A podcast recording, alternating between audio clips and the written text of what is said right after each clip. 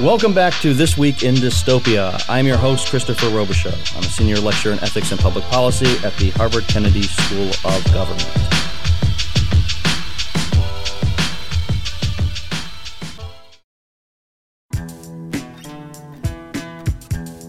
You know, there are a lot of film goers who've never really thought about the fact that there's black horror. I know from pitching in Hollywood for years that often you get blank faces or used to get blank faces when you talked about pitching a black horror project. Uh, the common question, well, do the characters have to be black?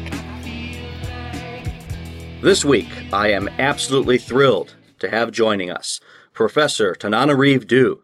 Tananarive is a filmmaker, author, and educator steeped in black horror and Afrofuturism. Since 2017, she's been teaching a class at UCLA called The Sunken Place. Inspired by the movie Get Out, the class delves into the century spanning history of black horror. As the author of a civil rights memoir and 12 novels, Tananarive has been honored with an American Book Award, a British Fantasy Award, and an NAACP Image Award. Professor Due, thank you so much for coming on our show. I am so excited to be here. I am. Uh, I'm going to resist immediately jumping into a, talk about your wonderful African Immortal series because I want to get to that because I read them, uh, at least a portion of them growing up, and they uh, they were fantastic. I should just tell listeners. Wow. Okay. I uh, should just tell listeners if you have not yet been exposed to this, run after listening to this podcast. Please run to the bookstore and pick up My Soul to Keep to get you into it. I absolutely adored it. So I'm I'm fanboying here a little bit to Tananarive. I apologize. no apology necessary. The, the, the, part about when you were growing up is a little scary, but but hey, I'll take it. I, I wasn't well. To, in my defense, I was. Uh, the, the, funny thing about that is I was in college, but I'm still growing up.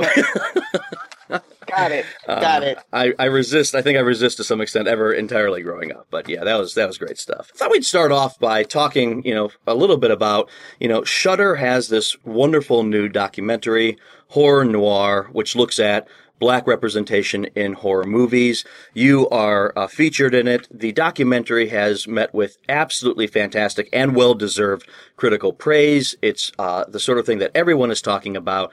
And it's coming on the heels of Get Out, which was an epic blockbuster leading to uh, an, you know, Oscar win. Is this a watershed moment? And if, and if so, how, how did we get here? I absolutely do believe it's a watershed moment. And and how we got here is a bit circuitous, but I have to start first and foremost giving praises to uh, Jordan Peele. Let's start there. Mm. Because while it's very true, you know, there's a whole dark documentary, Horror Noir, about the cinematic history of black horror. So there are other black horror films before Get Out.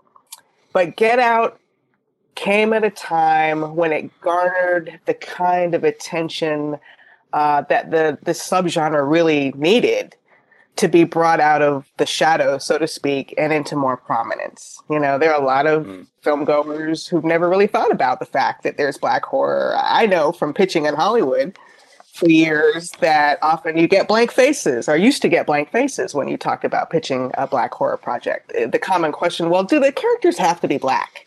Oh, you know, wow. Um, wow which people will say in the meeting to your face. They actually will say that. Um, and I'm sure that's still going on. So I don't want to act like, that, you know, that's all behind us. But Get Out, A, because of its box office appeal, you know, a yeah. $4.5 million movie that made $250 million. that is huge. It, and it became a talk piece. Everybody had to see it. And it, it opened doors in, in ways that were absolutely palpable. Like literally the day after Jordan Peele won his Oscar for Best Original Screenplay, making history, by the way, first black director yes. to do that, or that writer rather to do that.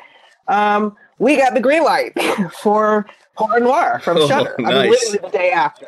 And I know there are other stories like that. I haven't taken a poll, but that's just how this works. When something comes to Hollywood's attention, they're like, oh, it's kind of like when I first started publishing, you know, in the 90s. Uh, a lot of that publishing success for me came on the heels of Terry McMillan hmm. because she showed publishers, oh, wait, Black people read, you know? and it was kind of like, the, oh, Black people like horror. And, and more importantly, for, for Get Out, it was white people will watch a Black protagonist in a horror film.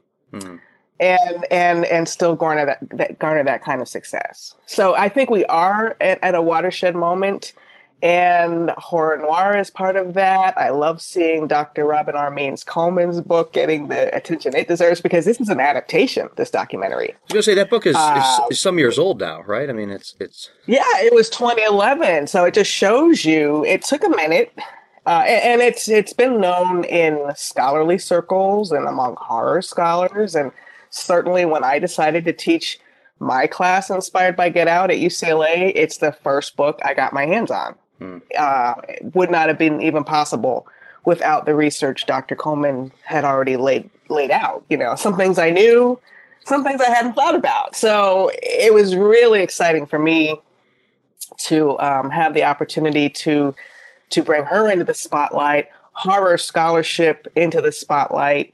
And and what happens next is is anybody's guess. But I will say this: I don't think it can roll completely back the way strides have been rolled back in in the past. Well, that's uh, that's encouraging, and I certainly hope hope that's true. I want that to be true, and I think you're you're absolutely right. But in, you know th- that invites the question: Why didn't this happen? Do you think in the '90s? Why didn't it happen after Candyman? Why didn't it happen after Tales from the Hood? What do you what do you think is different now, and what you know compare those were excellent films of, of the time well you've mentioned a lot of films that did come to prominence in the 1990s but why didn't it happen that you know that's a very good question i'll, I'll look at a film like uh, eve's bayou hmm. written and directed by Kasi Lemmons. so you're talking about not just a black work it's a drama but it has supernatural elements um, and voodoo themes um, why didn't it spawn a million knockoffs? You know, it has such beauty to it. Um, you know, a lot of the time, black filmmakers, even when they succeed, they they succeed downward and not upward. You know, um, and the '90s is that period where you did see a lot of strides. As you know, one of my my former book editor, Malaika Adero, used to always say, "A rising tide lifts all boats." So that was true of me in publishing. You know, oh, okay, horror wasn't at the top of most publishers' lists, but they tried it. It's like, okay, let's give that a try. So you had some horror films, you know, Def by Temptation, um, and and as you mentioned, Candyman. Although that's a whole conversation unto itself. Um, that wasn't a black created project, you know. Right. So there's there are some slight differences, and Dr. Coleman does draw distinctions between black horror and blacks in horror. Oh, okay. Yep. and Candyman yep. definitely falls into that category of yes. blacks in horror. I think we would argue. But but why didn't it it stick? I think for the same reason a lot of those filmmakers, a lot of the writers I knew who came of age in the 90s later had trouble getting book contracts. And I think it's even more difficult to make strides in Hollywood because of the costs involved. Even a so-called low-budget film is still millions of dollars. So it's it's it's crucial to have alliances and to have the finances in place. And a lot of directors just could not keep the same momentum going as we moved out of the 90s into the early 2000s. You've had firsthand experience with this, with, with pitching and, and trying to get works done in Hollywood. What what's one of your most you know the story that you think we could all learn from about about what that experience was like trying to to pitch black horror in in, in film or in, in literature, uh, what obstacles did you face that that uh, you, you feel comfortable sharing? Well, it really is all about persistence. It's almost like the last person standing phenomenon, mm. you know, because I remember very early on, you mentioned my novel, My Soul to Keep, which is about an Ethiopian immortal. Yes. And, you know, just a few little tidbits from the book. He was I, I, used 12 Years a Slave by Solomon Northup as my research for that, you know, long before that was a film. Right, right. So I, I, that story of abduction, I was intrigued by that story of a freeman who'd been abducted, and I had that happen to my character, Dawit, and all this kind of thing. So even with that, um, when it was at Samuel Goldwyn Productions at one point, they were talking about hmm, you know, we were in the meetings wondering, do the characters have to be black? You know, even that is like, well, are you kidding me? Really? he was enslaved. Right. And the same thing happened. Um, I'll call it circa 2007, 2008, pitching my haunted house possession novel, The Good House. Which, and I had a pretty good team assembled. Um, Blair Underwood was a producer, Forest Whitaker wanted to re- direct it, and at the time he had a deal, you know, um, as a director. So we were going around pitching that as a big team, you know, a lot of heavyweights at the table. And again, this is a book that is where the, the action is sparked by an act of racism, right? So to have that pitch and then the producer says, mm, but do the characters have to be black? It's like, really? Wow. And we all, you know, we all looked at each other. And since Forest Whitaker was there in the, uh, ostensibly as the director, uh, potentially, we all looked to him to answer the question. And he said, yes, they, they do.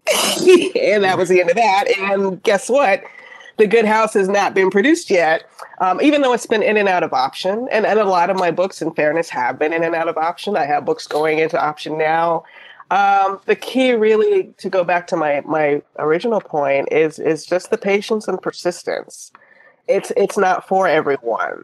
Uh, I had a, I won't say who, but a very prominent writer who'd had success with adaptation, and I looked to as a role model. I told her, "Hey, you know, we're we're moving to LA we really want to try to get uh, you know more involved with pushing these projects forward in Hollywood. And she she grabbed me by my shoulders and she said, "Don't do it." Oh gosh! like what? Yeah. what? You're my role model. You've had more success than anyone I know, and you're telling me it's it's it's so it's just not for everyone. It's really for me. You know, I've published many books and I continue to write prose, and prose will always be my first love. But for me it's kind of like a rubik's cube i'm trying to figure out you know? I there's a part of me that considers it a little bit like a game to figure out what is the right combination of contacts and positioning and creativity to get traction in in Hollywood is someone who's not 25 by the way you know what i mean right, so right, right. it's been it's really all about the patient's persistence, and I think you have to keep a, a, sense of humor about it. Don't let it make you bitter. If it's making you bitter, walk away. Yeah. Well, that's that's very insightful, and it, I I suppose I'm not surprised, though I still consider it quite remarkable that you were asked at various times, do the characters have to be black, given the, the, the stories that you were you were pitching? So, um, and, and, I'm quite sure someone is having that thought, even if they're not saying it out loud about some project, even today, right? right. So while it's true, as as as we say in the documentary horror noir, it's true that there are some scripts that are being changed to make the protagonist black. One, I think, prominent example of that would be the passage of the series on Fox right now, mm. which is based on novels by Justin Cronin, where the young protagonist was a white girl and they have changed her to a black girl. Mm. And I don't know what decision making went into that, but we, as Black viewers uh, and readers, do support horror projects. So it may be a, a, numbers game, but it's not the default position by any means. And in any Hollywood meeting, to change the characters to Black or any people of color when for so many generations, and I mean generations, yes. the mindset has been we are servicing a white audience, period. Yeah. I want to talk a little bit about the, the genre. I am uh, I'm an uh, unapologetic uh, lover of horror, and so, so, yeah, it's science fiction and, and fantasy to, to, lesser extents. Though I mean, I, I, read them voraciously, but horror horror is my thing. I did grow up reading, you know, just consuming Peter Straub and Stephen King and, and a whole bunch of these folks. I still revisit them to this day. You know, yes. there's always been, it seems to me, despite the success of some people like Stephen King, there, there's always been a view, both in the literary world and in the cinematic world, that you know the horror genre uh, in particular uh, is you know you're slumming it if you're writing or producing something here. Um, which has exactly. been which has been very frustrating. So I was wondering if you could talk a little bit about you know what drew you to this genre and if you also think that there's something in the horror genre, something that the horror genre has to offer to, that can capture the black experience in a way that other genres or non-genre fiction can't. Oh, I love that question. Um, I, I, mean, it's. I also. I think I have a three-part answer to that question. I, I, I came into horror from my mother. Really, my mother uh, was a civil rights activist. Her name was Patricia Stephens Due she's in Wikipedia, you know, and we and we co-wrote a civil rights memoir together, uh, "Freedom in the Family," a mother-daughter memoir the fight for civil rights. So if you see her photo, you see a very serious minded activist, and she was a very serious minded person.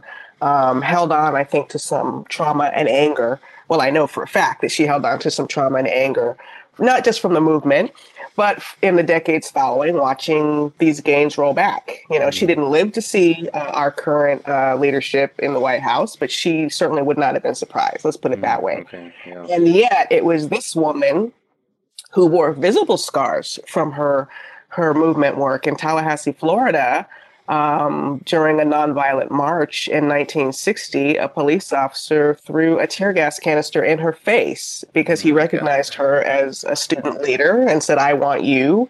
And she wore dark glasses. And if you look up photographs of her, most often she was photographed in dark glasses ever since that, like till the day she died, uh, because she had sensitivity to light following this tear gas incident and state violence. So you take take someone with tangible trauma that she's wearing every day from the civil rights movement. Why is someone like that so excited about horror? Uh, and and mind you, a lot of the horror my mother was excited about and introduced me to didn't necessarily have to do with race at all. I mean, there wasn't much. so right. when she raised me on those creature features, on those old Universal horror movies, The Wolfman and Dracula, the Fly, which is almost my first conscious memory of being horrified at, at the end in that 1958 version. Help me, like, help me, right? freaked me out. This this idea of your sort of your utter lack of significance, you know, and it's like, yeah, it's like I still get creeped out thinking about it. I have to say, as a sideline, doesn't hold up to me as much as the Jeff Goldblum version. But anyway, I digress. Um, she so so her attraction to horror, even with race extracted from it, okay, I think was just a safe way to visualize terror, hmm. to bring it outside of your experience, outside of your memory, and watch it visualized on a screen through metaphor, through allegory, and to have an opportunity to go through all those cycles of emotions, tension and release. And every once in a while, the the characters will will win. You know, in horror, not not all the time, but sometimes they do. But even if they don't, you can exhale and say, "Whew, it's just a movie." And and any horror movie is certainly less frightening than the real life horror she felt as a black woman growing up in the United States, trying to raise daughters when um, when she could see that white supremacy and the the efforts to dismantle the work that she and my father, he's, he's still living, a civil rights attorney named John Due, both helped accomplish. Right? It's it's mm. she was terrified to have grandsons because of state violence against young black men and all this. So she lived with a lot of real life horror and horror was her way, I think, of coping. Now, me as a kid, I just saw it as something fun, like a roller coaster ride. And, and it's only um, more recently, as I'm dealing with, my own traumas, you know, uh, most notably the loss of my mother, that I see the relationship between trauma and horror as a healing element. The way I also use comedy, I, I also love stand up, and, and I think there's a, a relationship between comedy and horror in a weird way. But but but they're they're two sides of a coin, I think. But but yes, when you bring race into it, though, and this is where my course at UCLA comes in. And I also, by the way, teach a, a version of it online that's not affiliated with UCLA because so many people had questions about this course. So it's sunkenplaceclass.com. Um, I'm going to be all over that. This, yeah. Yeah, www.sunkenplaceclass.com.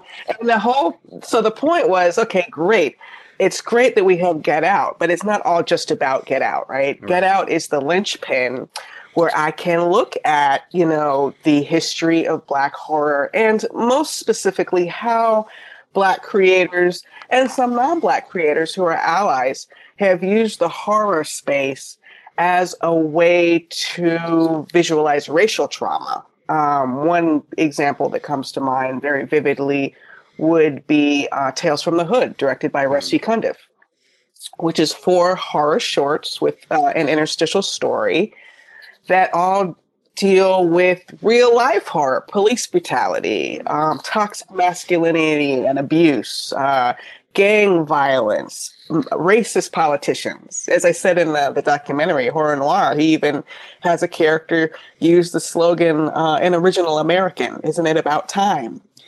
And, and, and wow. I wouldn't be the least bit surprised if I saw that as an actual campaign slogan today. So it, right. even though this right. film was made in 1995, it's still so resonant now, right? And and that's one example of how to do it. Um, George A. Romero with Night of the Living Dead in 1968, although quite famously, he always maintained, and I grudgingly must accept, that it was an accident of casting. Yeah. Uh, that, that, brought Duane Jones into. But what an accident, role. then, huh? but what you know, but I mean, there's accident. There are accidents, and there are accidents. You right. know what I mean? I think right. you have to, you have to have a, a certain amount of progressivism even to consider him for the yes. part, even if he was the best audition. It happens all the time, trust me. So he had to be of a mindset where uh, if he didn't see it as an immediate social bonus, then at least he wasn't willing to let it stop him. Okay, so so I give him credit for that, and I have to think that shooting this film in 1967 against the backdrop of uh, the civil rights era, where German shepherds were set loose on protesters, and you had uh, you know lynch mobs uh, and, and people hunting down civil rights activists and murdering them. How could you not see the social impact you're having in your dailies looking through that camera lens with this right. black man, Duane Jones, in the forefront?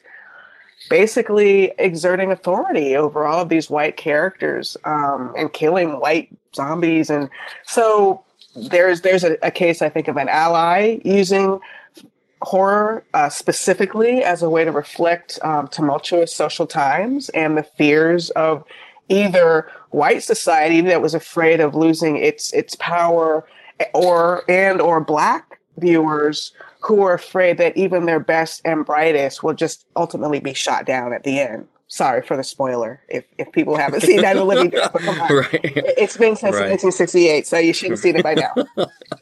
Oh wow. Yeah thank you so much for that. Very very powerful stuff. Sorry uh as well to hear about the loss of your mother. I recently lost mine as well, and my mother is also responsible for introducing me to horror. So uh, that really that really hits home. Um, I'm I, very sorry about your loss. I, I know exactly um, how it cuts. And isn't it interesting that our mothers are the ones that bring horror to us? Yes. Now, there, there's a lot there, isn't there? Um, I'm not sure what, and, and you know, I've heard so many people tell that story. So, for a lot of us, we are multi generational horror fans.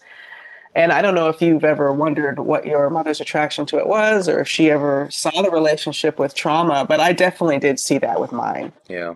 Yeah, I'm, I'm, I'm representing now. I, I smiled when you were talking about uh, growing up with the Universal horror uh, because I'm wearing one of my uh, famous Monsters of Filmland's T-shirt featuring Frankenstein fighting uh, the Wolfman. Uh, so there you go. I love this stuff. That was the stuff back then. Oh, that so was good. It. So good. I want to ask a question, taking us squarely into the literary realm, though it's going to uh, spill over. So one of the things that I've always found challenging is, you know, how to wrestle with authors in this space for whom it, it becomes quite clear uh, that they were profound racists. And of course, the person I'm probably most thinking of is is H.P. Lovecraft. Right? Uh, I right. Uh, I was exposed to Lovecraft early on when I was, you know, as a as, as I mentioned, as a devout consumer of Stephen King. Stephen King writes, you know, Lovecraft, Lovecraft, Lovecraft. You go, you read all this Lovecraft. The prose was insane, and I liked its insanity. You know, I liked the Cthulhu mythos. And uh, it, it, didn't take long to figure out. Wow, there's some there's some really problematic things in the writing, and then of course you find out about his views, you know, outside of the writing. But what's interested me, and I'm just so curious on what you think about this, is there's a a, a, a sort of a concerted effort among some authors.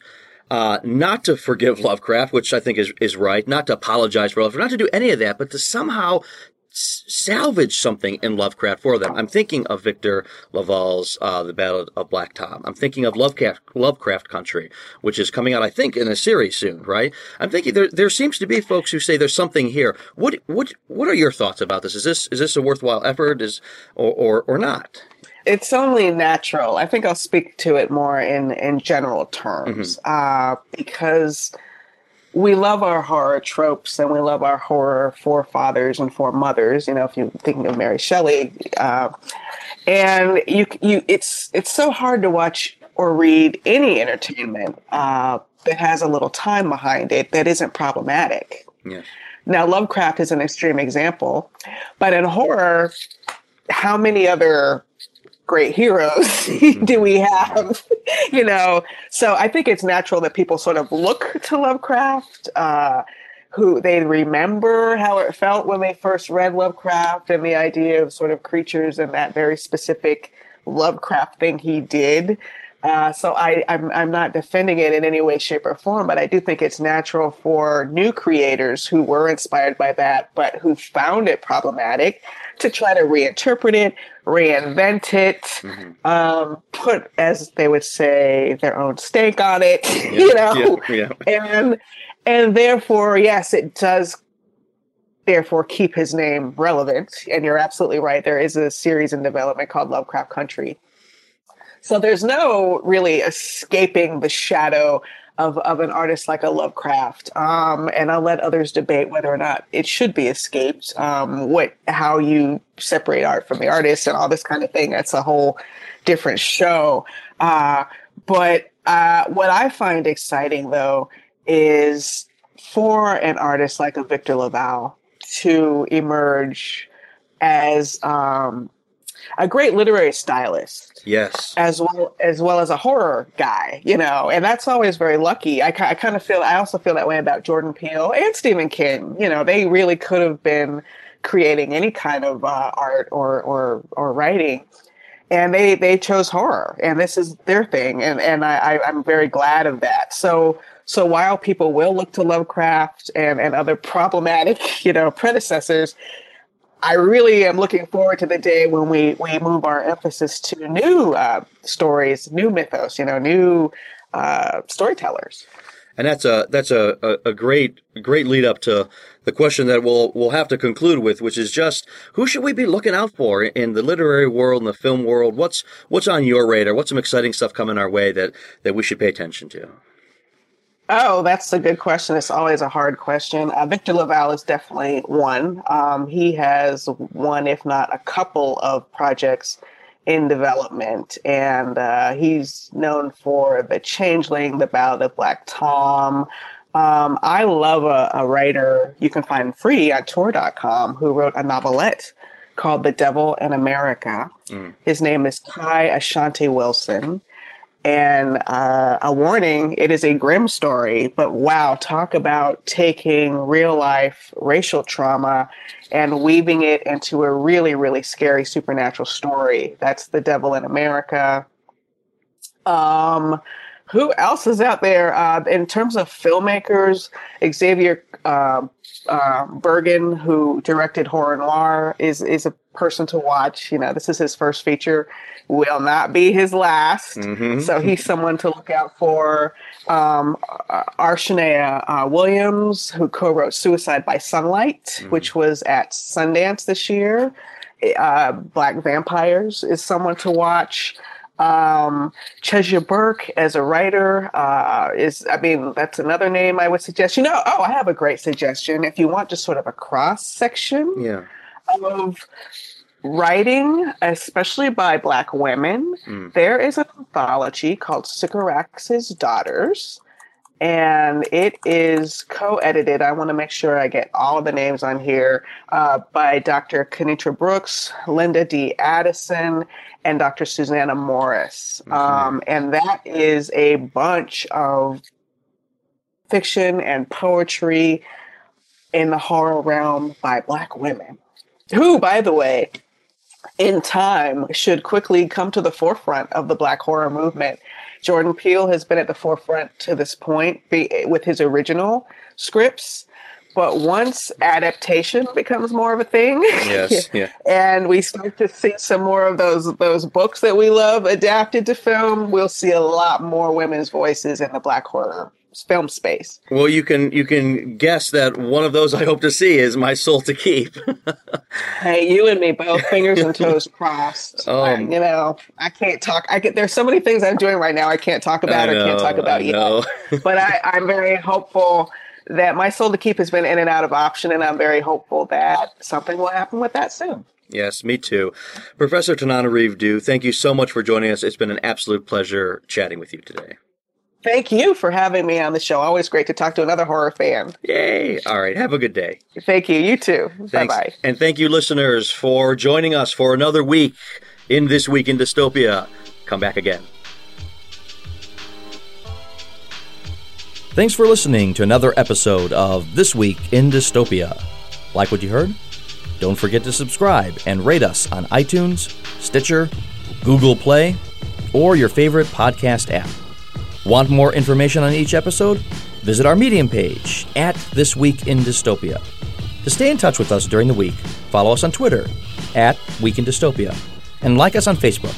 Have ideas for future episodes? Want to share your thoughts? Tweet at us or send us a message. We want to hear from you. This podcast is brought to you by the Ash Center for Democratic Governance and Innovation at the Harvard Kennedy School.